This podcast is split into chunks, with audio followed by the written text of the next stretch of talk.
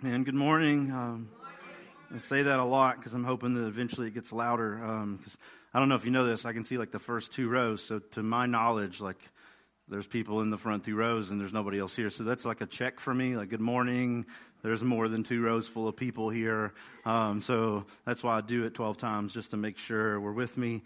Um, this morning we're going to be in Ephesians chapter 4. So if you have your Bible, you can flip over there. If not, it'll be on the, on the wall here in just a few moments. But we started a series a few weeks ago and uh, we're kind of leaving that and, and, going into this new series. And as we were building towards that, I was like, God, I don't know. Um, I don't know where we're going from here. Um, I love the idea we've been talking about, the idea of coming back. And I don't want to leave that. Um, I think really it'd be amazing if this whole year, like that was just the heart. It's like you can come back. You don't have to be far from God. You don't have to uh, live far from God. You don't have to feel far from God. That God is saying to us that we can come back. I think last year for a couple of us, maybe a lot of us, just we've had so I've had so many conversations with some of us. It's like I don't really feel close to God. I don't know for last year, like some of that was me. I remember saying that to a lot of you guys. I don't want to feel like I'm where I should be. I don't feel like I'm as close as I used to be. I'm not as close to God as I want to be.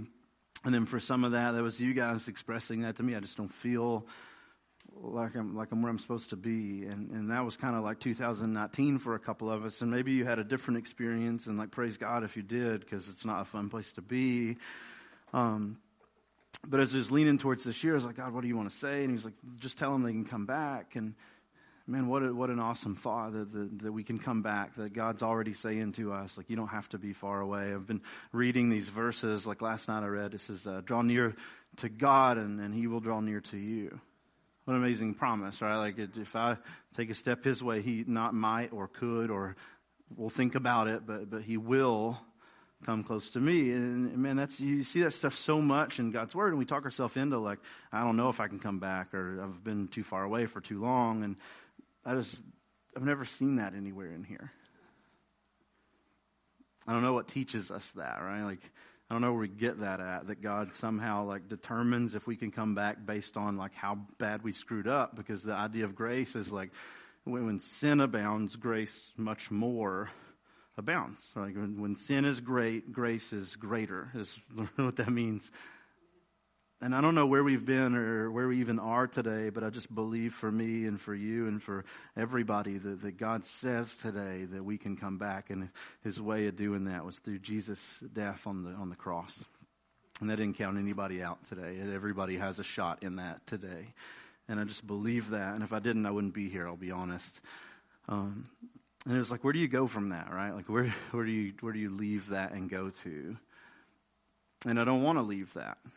I don't, want to just stay there because I don't believe that, you know, we get saved and we come to God and then He just leaves us in that spot and we wait for the rapture or for death. I don't believe in that. Like, there's got to be something that we do now. Like, when we, when we come back, what, what do we do? When we come to God, what do we do? And, and for the next few weeks, I just want to talk about this, this idea. That, uh, series, I guess, is one word. I like the one word series because I'm not creative, so you just pick a word that means something and put it there. It's, it's focus. We would focus but now that God has invited us back, that we would, we would, we would work to, we would move toward Him. And we're going to talk about that in the next few weeks. And, and this morning we're going to do that in Ephesians chapter 4. And, uh, and I love this verse, uh, Ephesians chapter 4 starts with. And I love it because it's also my favorite verse in Philippians. They just like, Paul took it and he just moved it over here to Ephesians. Um, but the, letter of Ephesians is written to the church at Ephesus, a group of people like you and me who would profess probably to know Jesus. Like most of us in the room today are probably people who would say, I know Jesus. I've done the, the saved thing. I've come down front. I've did the prayer. I prayed with somebody and, and I've had an experience. And, and most of us would say that, just like most of them would probably say that. And this letter was, letter was written to those people. I love that. The whole back half of the Bible is written to people that already profess to know God. I think sometimes we, we feel like this is the whole of it, right? Like we come down here, we say the prayer, and then we just like come to church and ignore everything for the next 20, 30, 40 years because we've already got what we need. And really, this is for other people now, right? But all these letters are written to the, to the church, to people like us, and people who are learning how to, how to live and to follow Jesus. And Paul writes this letter to the church at Ephesus with that, with that reason, and he, we're going to get into chapter 4, but chapter 4 starts out with I being Paul, therefore, and we got to have some context, because, like, what is the therefore, therefore, right? Like, I, I love context. I feel like there's a lot of people who maybe just pick a verse and you're like, well, that's cute, and, and then you read the next verse and you're like, oh, it didn't mean anything like I thought that meant. So, context is a great thing when you're reading the Bible, uh, but when you get the word therefore, you got to have something, right? You got to figure out what he's talking about. So, if you back up like two verses, here's the therefore. He says, now to him, him being God, who is able to do above and beyond all that we ask or think, according to the power that works in you. And then he, he just finishes that thought to him, and here's what we're ascribing to him. But I love what Paul's doing in this moment because right here in the last two verses of chapter 3, he's reminding us about this God that we're about to talk about. He's like, this is this God that we're talking about. This God that we're talking about is able. This God that we're talking about is, in fact, able. He, he has the ability to do. I think we forget that sometimes. You're like, that's just the word. There's more. There is more, but if we don't get this word, we're not going to get any other words. This God is able. I just want you to know that this morning. I don't know what you're going through, what you're struggling with, what you're dealing with today, but I want you to know that this God has the ability to do, that this God that we're talking about, the next few verses that we're talking about, He is able. If you're dealing with something today, God is able to carry it with you. If you're going through something today, God is able to walk you through it and out of it. This God is able, and He's able to do amazing things. Okay, I was excited about that. Maybe you're not. Um, I'm, I'm gonna, I'm gonna be excited about that. You do what you need to do. I'm pumped about the fact that God is able, that He has the ability to work and to move still today. We get in our heads sometimes, I think that like the ability of God just ends up in church. Or like this is all God does. You just you walk up and like we're gonna sing some songs and maybe like my funny bone starts going and the arm comes up and that's like the extent of God's power and that's just not it. Or like we get to hear somebody talk for probably too long in most of our brains because we're ready to go to lunch and we think that like God, if he moves and like one person comes down, that's the full power and the ability of God. And that's just not true. The God that we're talking about today is the God who breathed out the universe. People like Genesis 1, right? There was this God and he made everything. And nothing was made without him and apart from him. Like everything was made by him and for him and through him. And that means he gets to make all the rules today. And things that seem impossible to us are not very impossible to God. God is, in fact, today able. He's still powerful. He's still working. He's still moving. And we forget that sometimes because we get caught up in, I like to sing a song or two and I want to hear somebody talk or two. But God is doing things across the world and the universe today. And the thing that we need to know above everything else if we're going to keep going is God is able. What brings hope in the middle of the darkness is God is able. What brings hope when we're dealing with death is God is able. When we get the doctor coming into the room and saying there's something wrong, the thing that brings hope is God is able. The thing that says my family and my friends can get off the drugs and get out of this situation and come to know Jesus is God is able. And if we don't start there, why are we even here? God is able. And he just starts out and he's like, Hey, I know we're in the church thing. I'm writing a letter. You're going to read this. And I know you're, you're going to like, yeah, it was cool. But I just want you to know before I say anything else, God is able. And then he starts explaining just a piece of that able, right? Man, if we started writing down all the things that God was able, maybe it's a good thing to do this week. Maybe we can just go home and be like, God is able, and just like start writing the things that God's able to do. But if we started to write that thing down, there would not be enough ink in the world and enough paper in the world to write all the things that God is able to do down. So he just gives us a couple little things. A couple little things that are really big things, actually. He says, Now to him, him being God, and this is the God we're talking about who's able this is what he's able, just a little piece of it to do. He's able to do above and beyond all that we could ask. Or listen to this, think. This is, this is the God we're talking about. Before we get any farther, church, this is the God we're talking about. This God is able. I don't know what you've been told. I don't know what's been trained out of you. I don't know what the, what the Christian culture says today. I don't know what messages you've heard, but God is able. And He's able to do to act, to move, to work, still powerful today. He's able to do, what's it say? More. But not just more? Like abundantly more. Like more, more. like more than you can imagine more. He's able to do abundantly more than what we could ever ask. Man, there ain't no prayer too big for God. There's no mountain too big for God. There, there's nothing too big for God. That's what he's saying. We pray these little bitty prayers. God, wake me up in the morning. Man, that's worked pretty well for most of us today. And I would imagine that for most of us tomorrow, it'll go about the same way. And he's like, He's able to do more. God, thank you for this food. He's able to do more. Yes, thank you for the food, but he's able to do more. That's what he's saying. He's able to do more than you could ever ask. Like you could pray big, crazy prayers. I'm not going to say he's going to do all of them, right? I prayed. I was playing the lottery this week. Um, wasn't a real lottery. It was like a gun lottery. So, man, some of you are double offended now. Uh, I didn't win it. I don't really care. I asked for it and I didn't get it. Well, I probably didn't need it because maybe I'm like Barney Fife and I don't need another gun, right? Like, God knows what He's doing. I trust you. Trust you. Your ways are higher than our own. But it doesn't disqualify Him. I just want to say this because some of us have prayed for people to get healed before and it hadn't happened, and the, and the faith shut down. And you started believing, well, God doesn't do that. God still does that. We've been praying, God save this person for years, and he hadn't done it yet. Maybe to our knowledge, he, he didn't do it at all. But I want you to know God still does that. See, our hearts and our brains, when disappointment creeps in, tell us God doesn't do those things anymore. And the reality of it is, God is God, and He'll do what He wants. That's just truth today. We don't have to like it, but it's it's truth. He's sovereign and he knows what he's doing, and we get a little bitty piece, and he gets the whole puzzle. We see our little blip on the map, and he sees the universe. Like God knows what God's doing, and he gets to choose what he does. But he's saying, I want you to know God God does amazing things. Writes in a different book, you have not because you ask not. He says, I want you to know this God is able to not just do the little bitty things, but abundantly more than you could ever ask he can do more than you could ever ask for. It's not a limit on the number of prayers that he's willing to answer, that he can do more than you could ever ask for. But I love this next part, or that you could imagine.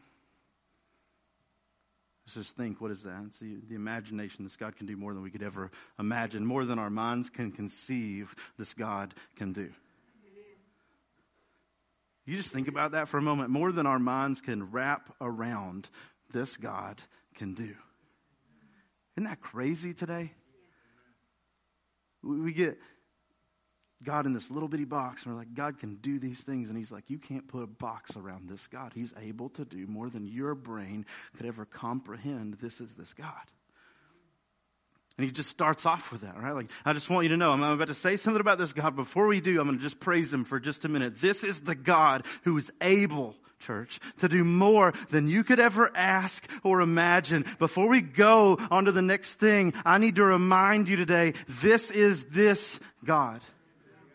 This is the God that we worship. This is the God we're reading about, that we're talking about. This is the God we serve in just a little piece. Like, right, there's a whole book and we didn't even get all of God in the whole book. Like, this is that God, just a little piece of it.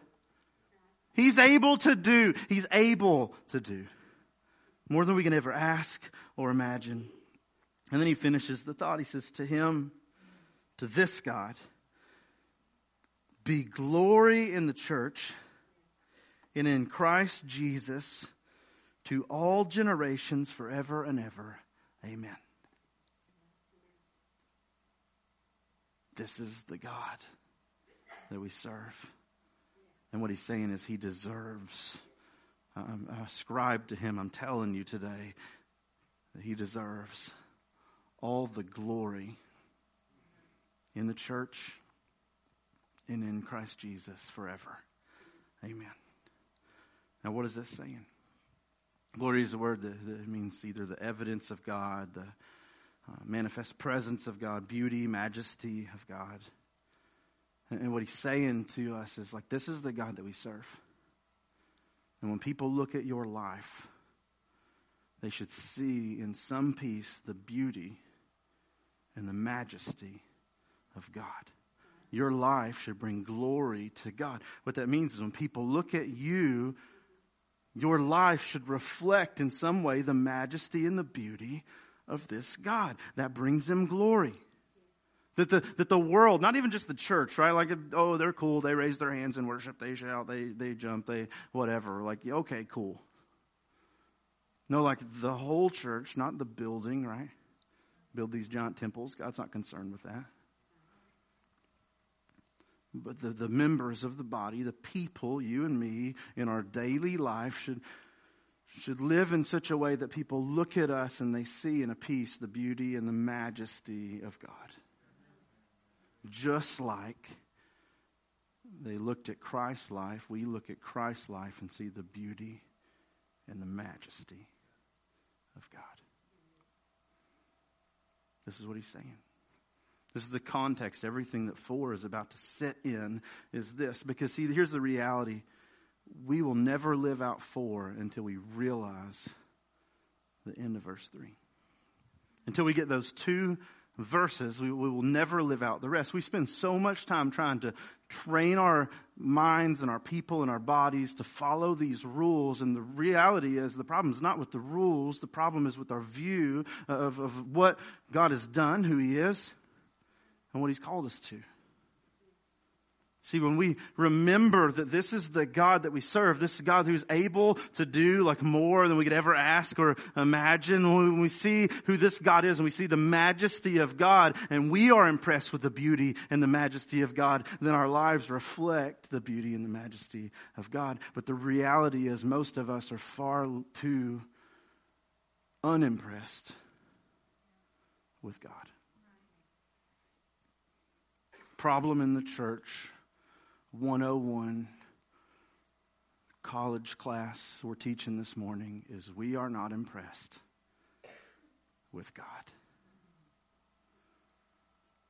For most of us, it's because we're far too impressed with ourselves.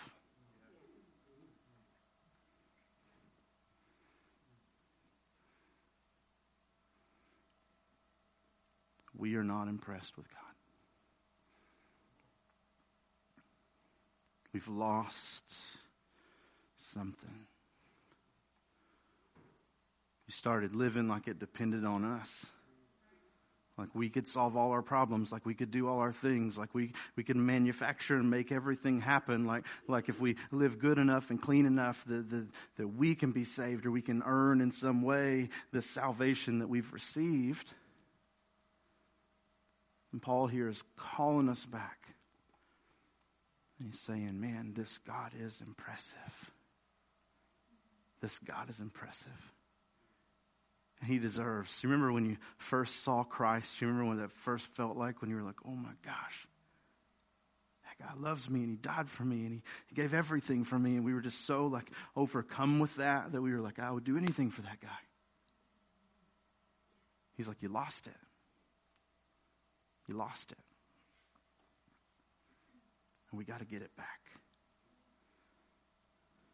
Because God, He deserves all the beauty and the majesty. Like, you know, when the angels are singing in, in Isaiah 6, they're singing, Holy, holy, holy is the Lord God Almighty. The whole earth is full of His glory. What he's saying is, like, all of creation points to the beauty and the majesty of God. Some of you experience that, right? Like you go to the ocean and you're just like, man, that's amazing. And you just can't do anything but think of God. Or you go to the mountains, maybe that's your place, and you're like, can't do anything but think of God. Maybe for some of you, it's like your garden. I don't get to pick where your place is. But there's like something in, in nature that you're like, man, that is amazing. Some of you, like, you look at the stars, and you're like, that's amazing. And these words are the same. And he's like, just like the ocean does that for you, you should do that for others. But you're never going to do it until you get to the point where you're just impressed with this God. If you're so busy reflecting you, how are you going to reflect God? And then he sits into that two verses, the next few. He says, And for I, Paul, therefore, because of this, the prisoner of the Lord. That's a title he puts on himself. God didn't ever come down and shackle him up. What is, what is he saying? I'm completely God's. This guy owns me. Another word, slave, bondservant. Uh, this guy owns me. I've given myself completely to this God, is what he's saying. Ah, Paul, here's who I am, the prisoner of the Lord. Urge you or beg you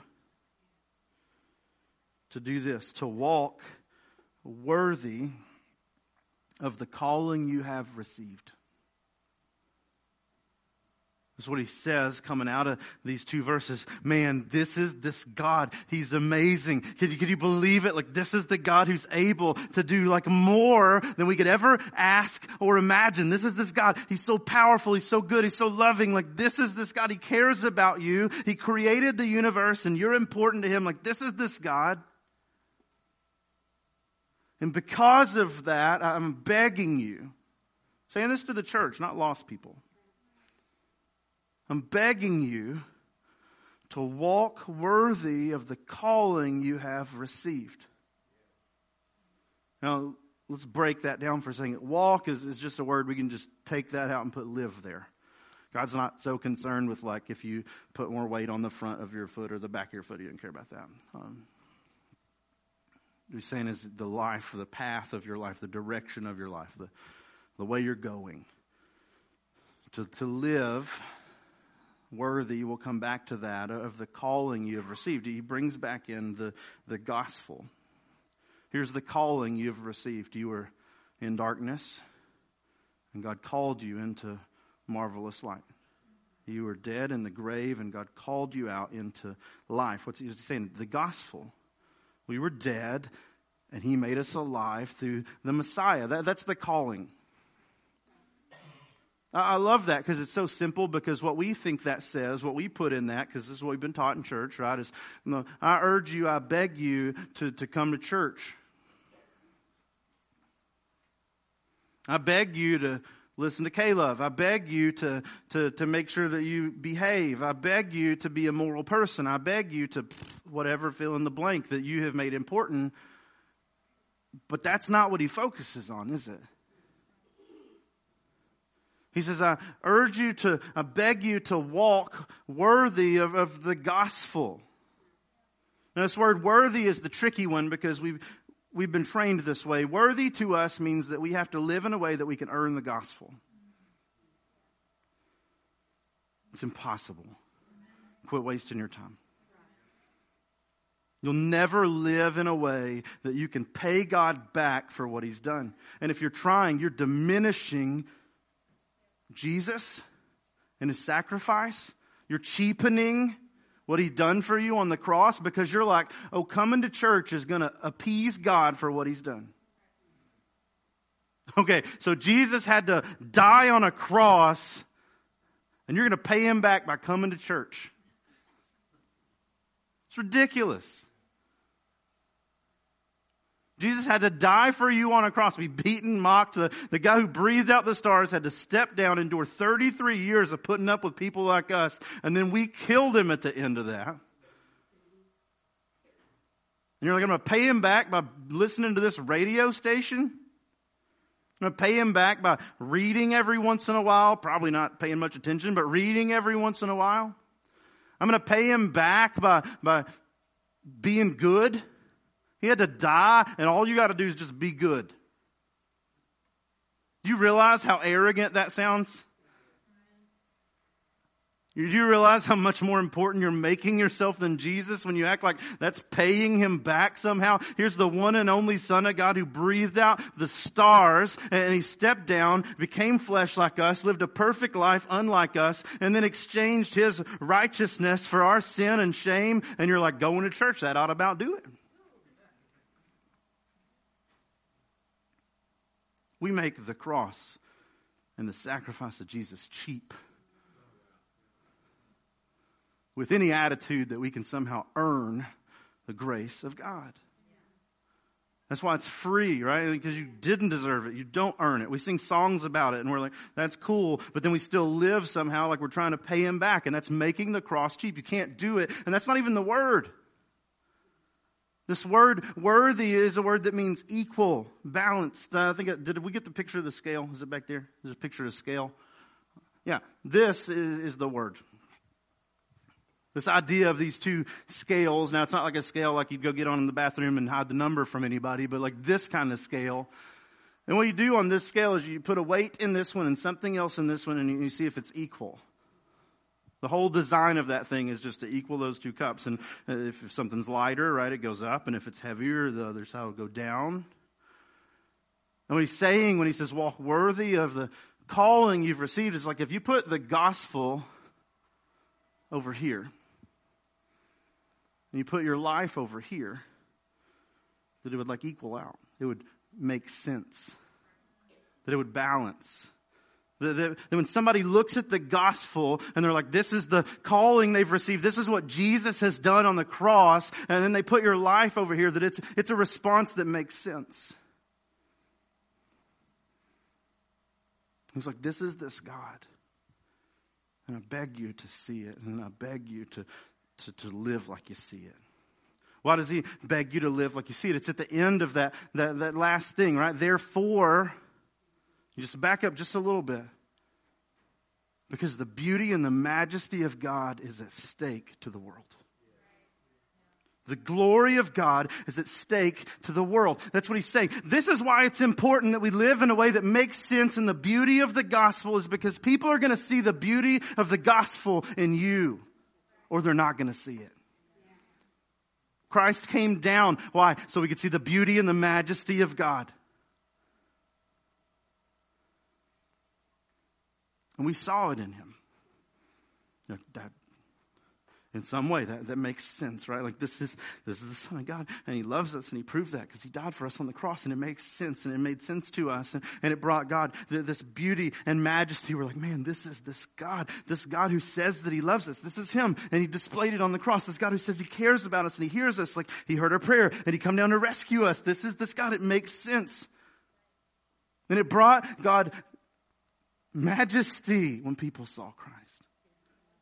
It, showed the beauty of God when people saw Christ. And he's like, hey, here's what's at stake to your friends and your family and the people at the grocery store and the people you work with. Here's what's at stake. It's not, oh, they heard me say this thing that I shouldn't have said, or they heard me be this way that I shouldn't be, or, or I didn't invite them to church. It's bigger than that. There are people on this planet today that have never experienced the beauty, the glory of God. And he says, you're the tool. This God can do more than we could ever ask or imagine, and He's able, and there's a world that needs to know He's able, and you're the tool. There's a world that needs to know that He loves them, and you're the tool. There's a world that needs to know that He came, and you're the tool. You're the vessel, and because of that, man, I'm begging you. You see the words? He's not like, hey, I'm a, I'm a preacher and I'm up here to tell you that you're doing it wrong. I'm doing it good and you're doing it wrong.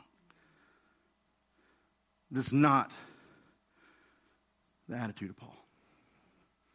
He's saying, Do you get it? This is so important. It's not like you might not make it to heaven, it's your family might not. It's not you, you may not make it to heaven, it's your coworkers. They, they may never see it. Your city may never see it. The, the world may never see it because if you don't do it, they're not going to get it. So I'm begging you, like this is the image. I'm begging you people, we gotta do something here. This is God. He's worthy and people need to know it. So I'm begging you to please live in a way that makes sense in light of the gospel. They don't, they don't care what you say, by the way. I love the, I'm going to hurt somebody's feelings. I love the evangelism tactics that are like, I'm going to read you a bunch of verses and then I'm going to ask you what you want to do with that. Because what you're doing is like, I've done my duty. Now it's your responsibility. Reading a bunch of verses doesn't show anybody the beauty and the majesty of God. I think John told me last week, he said, evangelism is what worship, what happens when worship breaks out of the secret place. when we get out of these four walls and we just can't quit talking about him, right? Like we can sing all day long, oh, he loves us, oh, how he loves us in this place, and we'll go out there and never mention it.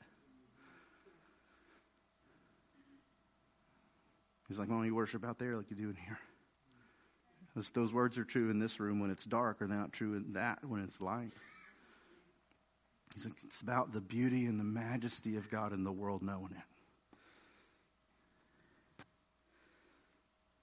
And then he like explains that for a couple verses. He's like, here's what, here's what it would look like in case anybody wants to try it.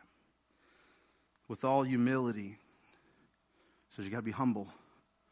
What, what a life in light of the gospel looks like is a humble life. And what is he saying? A life that beats up on yourself? No, it's not humility. We talked about it last week, right? Like Humility is just thinking more of others than you think of yourself, making it about other people. Right? Humility is not, I'm so dumb, I screwed it up, I blah, blah, blah, blah. That's not humility. That's pride because you're still making it about you. Humility is, you know what? Like, I have feelings and they're real, but today it's about something other than me. It's, it's about other people. Now, why is that the first thing that he puts on there? Because, man, we're already talking about other people, aren't we? He's talking to the church in Ephesus who's hiding in a room singing some songs, and he's like, Man, there's a city full of people that need to know about the beauty and the majesty of God. And they're never going to know it if the only time you intersect with God is in this room. They're never going to see the beauty and the majesty of God is the only time you live it out is when we're in the dark in this room. It's easy to live it out when everybody's singing the same song and everybody's got their hands up. What, does it look like on Monday? And if you're going to do it, here's, here's ground zero of that. It's not about you. It's not about you. It's about something greater than you. Man, I think if we could just go ahead and get into that mentality, that the church would be such a different place. It's not about my wants, my preferences. It's not about who spoke to me or who didn't speak to me. It's not about what they said about me or what they didn't say about me. It's not about any of that. It's about something greater than me. It's about Him, right? And then after him, it's about them. And after we've got everybody else, then it can be about me. He's like, if you want to live a life that makes sense in the light of the gospel, it's, it's going to be about others. How do we know that? Because Christ's life was about others. When he stepped down, you ever read Philippians 2? What did he say? He humbled himself, became obedient, became like a servant. He humbled himself and became obedient even to the death on the cross. Why? Because he wanted to experience death? No, because he wanted to get you out of it. It was about you, about serving you. And he's like, man, that's what the gospel life looks like. It's about other people. It's about humility. You want to be uh, uh, somebody that makes sense. You want to be somebody that people see the beauty of God in. Why don't you try making it about somebody else? He goes on, he says, in, in gentleness. Walking worthy, walking in a way that makes sense. It's a gentle life. What does that mean? We don't blast everybody every time something doesn't go our way. Calm is like a word for gentle. Mild is a word for gentle. The, the, it's not about us, and we don't have to engage our emotions and our feelings all the time. Man, if you are guided by your feelings, you're being guided by the wrong thing. I just want you to know that today. Feelings are liars. There's a truth that is the Word of God, and, and feelings will drag you away from that quicker than anything else.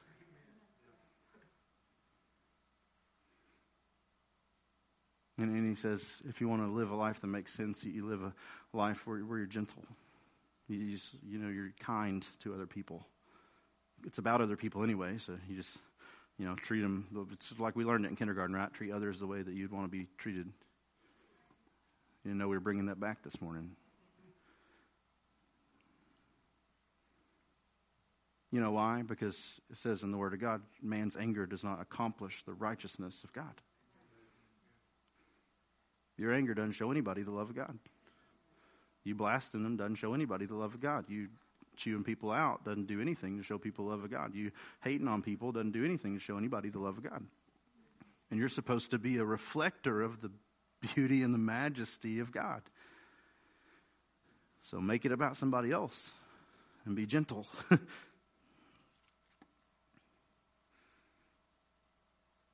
He goes on, he says, with patience. Ouch. Patience is just a word that means able to wait without being annoyed or agitated. Able to experience delay without being annoyed or agitated. You know, when you're set, I hate traffic more than anybody probably. You're sitting in traffic and honking and flipping people off with your Jesus bumper sticker. It doesn't show anybody the gospel, does it? Patience is a hard one because, like most of us, aren't. It's, it's not. It's about us, so it's not. We're not patient. But you know what I thought about last night? I was thinking about this: is patient people are people that trust.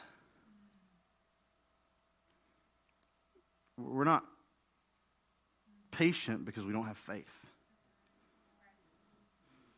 I'm sitting in traffic because God has a reason for me to be in this traffic.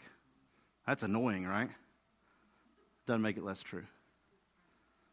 I'm experiencing the delay on whatever is happening in my life right now because that's the sovereignty of God at work in my life. That's what He wants for me right now in this moment. And I trust Him. Patient people are people of faith. And He's like, if you're always getting tore up because things aren't going your way when you think they should go your way, you are not showing the beauty and the majesty of God to the world. Oh, I got faith that God's going to handle my eternal soul, but I don't have faith that God has a purpose for what I'm waiting on right now. That makes sense?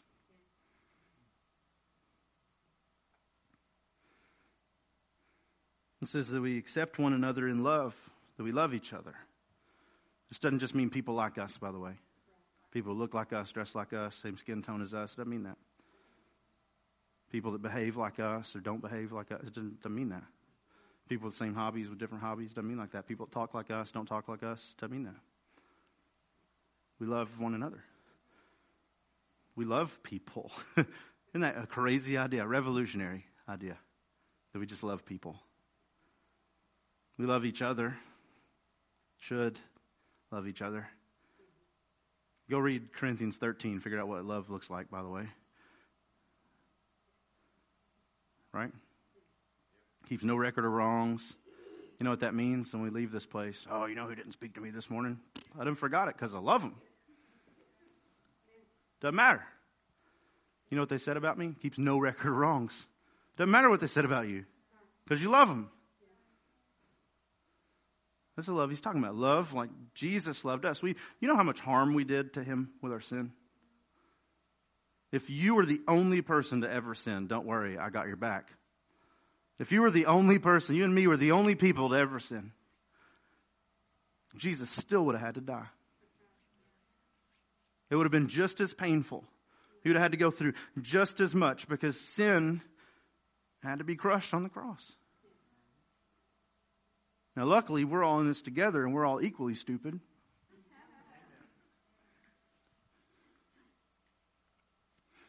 But isn't it foolish to pretend like we're these ambassadors for the gospel, but we pick and choose who we like and who we don't like because how they dress or how they act or because they didn't speak to us or because they said something about us?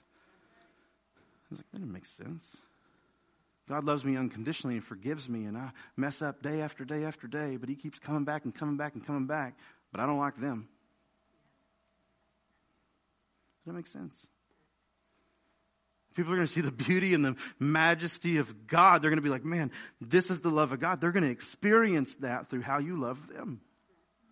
Why do you keep coming back? Because God kept coming back.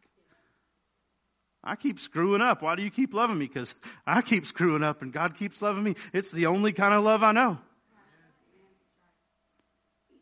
It's about something greater than us, it's about the glory of God to the world. And then he says, diligently keeping the unity of the Spirit with the peace that binds us. And let's talk about the church for just a minute because he's writing to the church.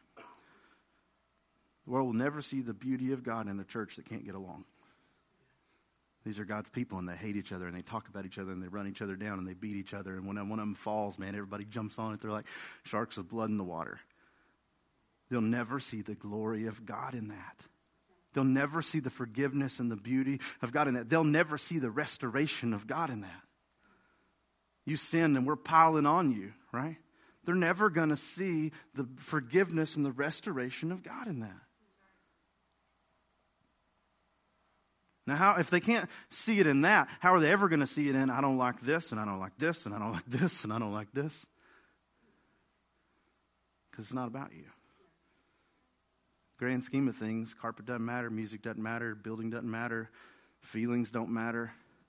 It's a heaven or hell thing. It's an eternity thing. It's going to go beyond your little temporary fit that you're having right now in this moment. It's going to go beyond that. And people need to see the beauty of God. And this is what he's saying. But here's the crazy thing. What's he say? Working, diligently working to keep the unity. Not only do you just have to keep your mouth shut, you got to like work to make sure everybody else does too. Isn't that like a crazy thought? Diligently working to keep unity. I'm always working on me to make sure I keep unity, but I'm always helping other people to keep unity too. Isn't that a crazy idea? Kind of speak frankly for a moment. If somebody's a gossip and they're gossiping to you, you're just as bad as they are if you let them. That's not diligently keeping unity in the church. If somebody's running somebody down and you let them run somebody down to you, you are just as bad as they are. I just want to be a listening ear. What does that accomplish? You let them be negative and vent all that? What do I do when I get negative and vent all that? I amp myself up. And I need somebody to say, Brad, that may be a real problem. But you need to calm down, brother. God loves him. You love him. Uh, we we got to work it out. It's encouraging people to put on their big boy pants and go talk it out when they have a problem, not talk about it out when they have a problem. We create so many fires in, in the church, not by being the person with the match, but by being the kindling that allows it to stoke the flames. We think we're doing good and we're really doing harm because I listened, I validated it, and now they're going to tell somebody else, and they're going to tell somebody else, and now we got red team and blue team, and we're at war. And a civil war in the church does not bring glory to God.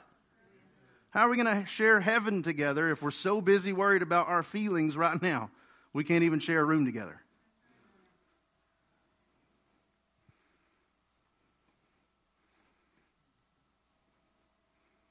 It doesn't make sense. That's, that's what he's trying to say. That's what he's saying to the, to the church. None, why, why would he write this to the Ephesians? Because he knew 2,000 years later we were going to read it? No. Because the Ephesians are filled with people like us who aren't very good at this, like us. Anybody like when we were going through that list, you don't have to raise your hand, but I'll do it for me. Um, you're like, I'm not very good at some of that.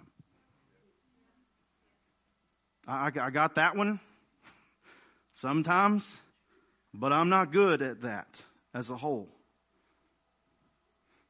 Here's what's crazy it ain't a buffet. I'm good at this one, so this one doesn't matter. It's not a buffet.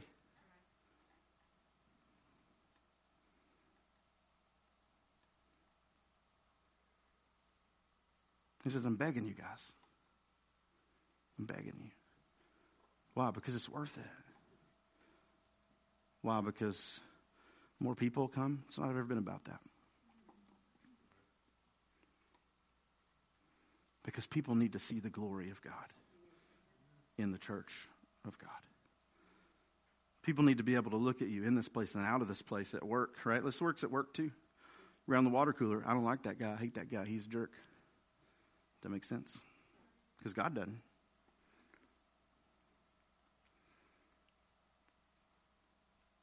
He said, We got to get that it's about something greater than us. We have to get, we have to make it important to us that, that like people are dying without God, and we are the tool today in the belt of God that He's chosen to use to display the glory of God to the nations. Like we, we're what they're looking at. What, what does Christ say before he leaves his disciples? He's like, people are going to know your mind by how you love each other. You, you, got to love each other so well that people are like, I don't even get that. I don't even understand that. I don't know what's going on. But like, it's only Jesus' people that love each other like that. That should be said about every one of these things. Like, how are you so humble? Why are you always about other people? You got to be one of those Jesus people because it's only Jesus' people that are like that. How, how are you so gentle? Like that dude just cussed you out at the Walmart because you like cut him off with a buggy. Not a big deal. And you just like, we're like, I'm sorry, sir. Have a great day. How, are you, how are you like that? Doesn't make sense. I would have blown up on that guy. It's only Jesus' people that are like that. How do you love people like that? They, they talk to you horrible. They, they just keep messing up and you just keep letting them come back over and over again. Like, God, why do you love people like that? You, you got to be one of those Jesus people because it's only Jesus people that do that. It doesn't make sense anywhere else. Nobody else lives like that. He's like, that's what the church should look like. I'm going to say it again. That's what the church should look like. Nobody else lives like that. At home, people should be like, why are you this way? Why are you the way that you are? Nobody else lives like this. Because that is what displays the majesty and the beauty of God, and we're not good at it. So he goes on and he just like, let me just remind you of some things real quick. There, there's one body and one spirit. We got a lot in common. There's only one body, one church. And there's only one Spirit, the Holy Spirit, right? And, and just as you were called, you've all got the same hope. Uh, you're calling the gospel. You've only got one Lord. There's not like many masters. There's only one master. So you all should act kind of the same because you got one boss. You've only got one faith. You've only got one baptism. You've only got one God and the Father of all. And, and then he goes on. He says, who is above all and through all and in all. He ends up by saying, this is, this is why we're alike. So you want to focus on how we're different all the time. And the, and the reason that Jesus just pulls us back here to why we're all alike is because it's easy to get fixated on they don't dress like me, they don't act like me, they don't talk like me, they don't do the right thing, they don't serve like me, they don't whatever we want to put in our little box. We want to lift ourselves up. And he's like, let me just tell you, all the stuff that matters is the same. All the stuff that matters is the same today.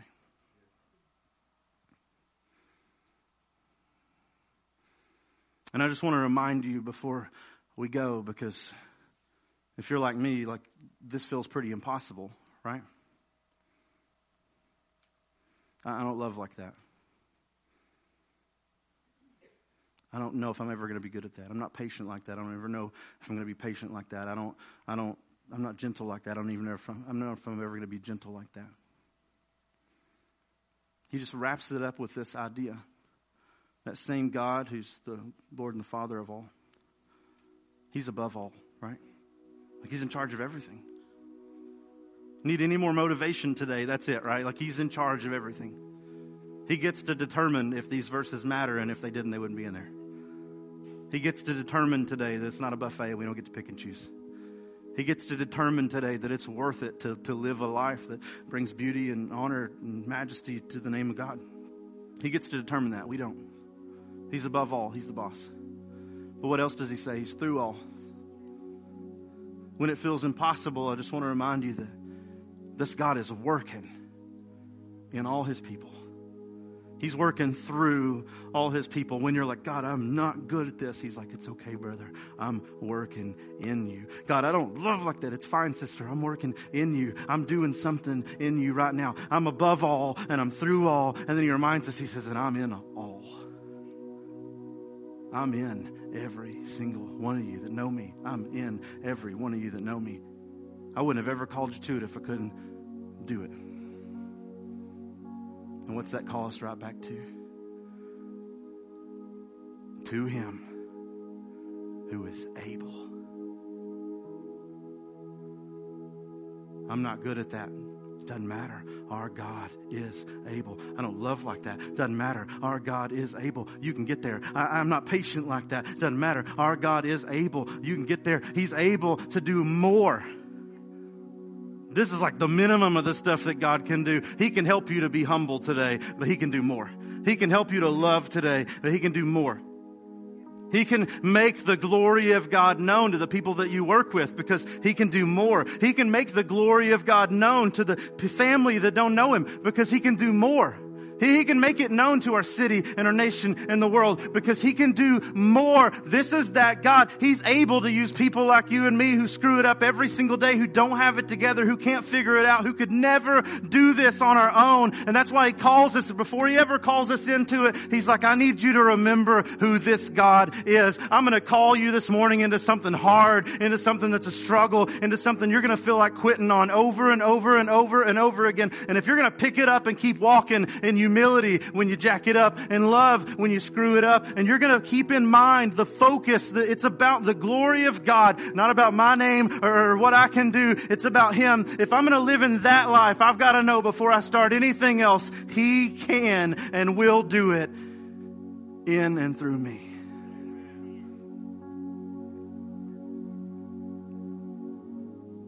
I want you to know today, just dream with me for a minute. Our God's able to do more than we can dream, so let's just dream for a minute. God could change your home today and make it a beacon of the glory of God in and through you today. God could change your workplace today and make your desk a beacon of the glory of God in and through you today because He's able. He could change your school today. Let's just dream. What would it look like? He could change your neighborhood today. Let's just dream. What would it look like? Our God's able. What would your neighborhood look like if God just settled down in that?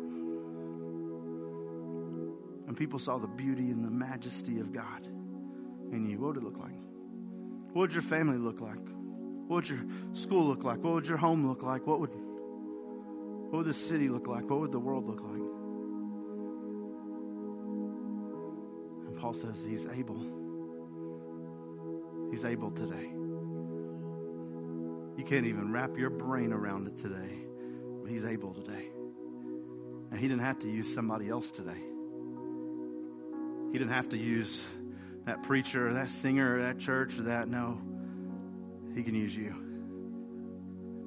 Because that same God who's able,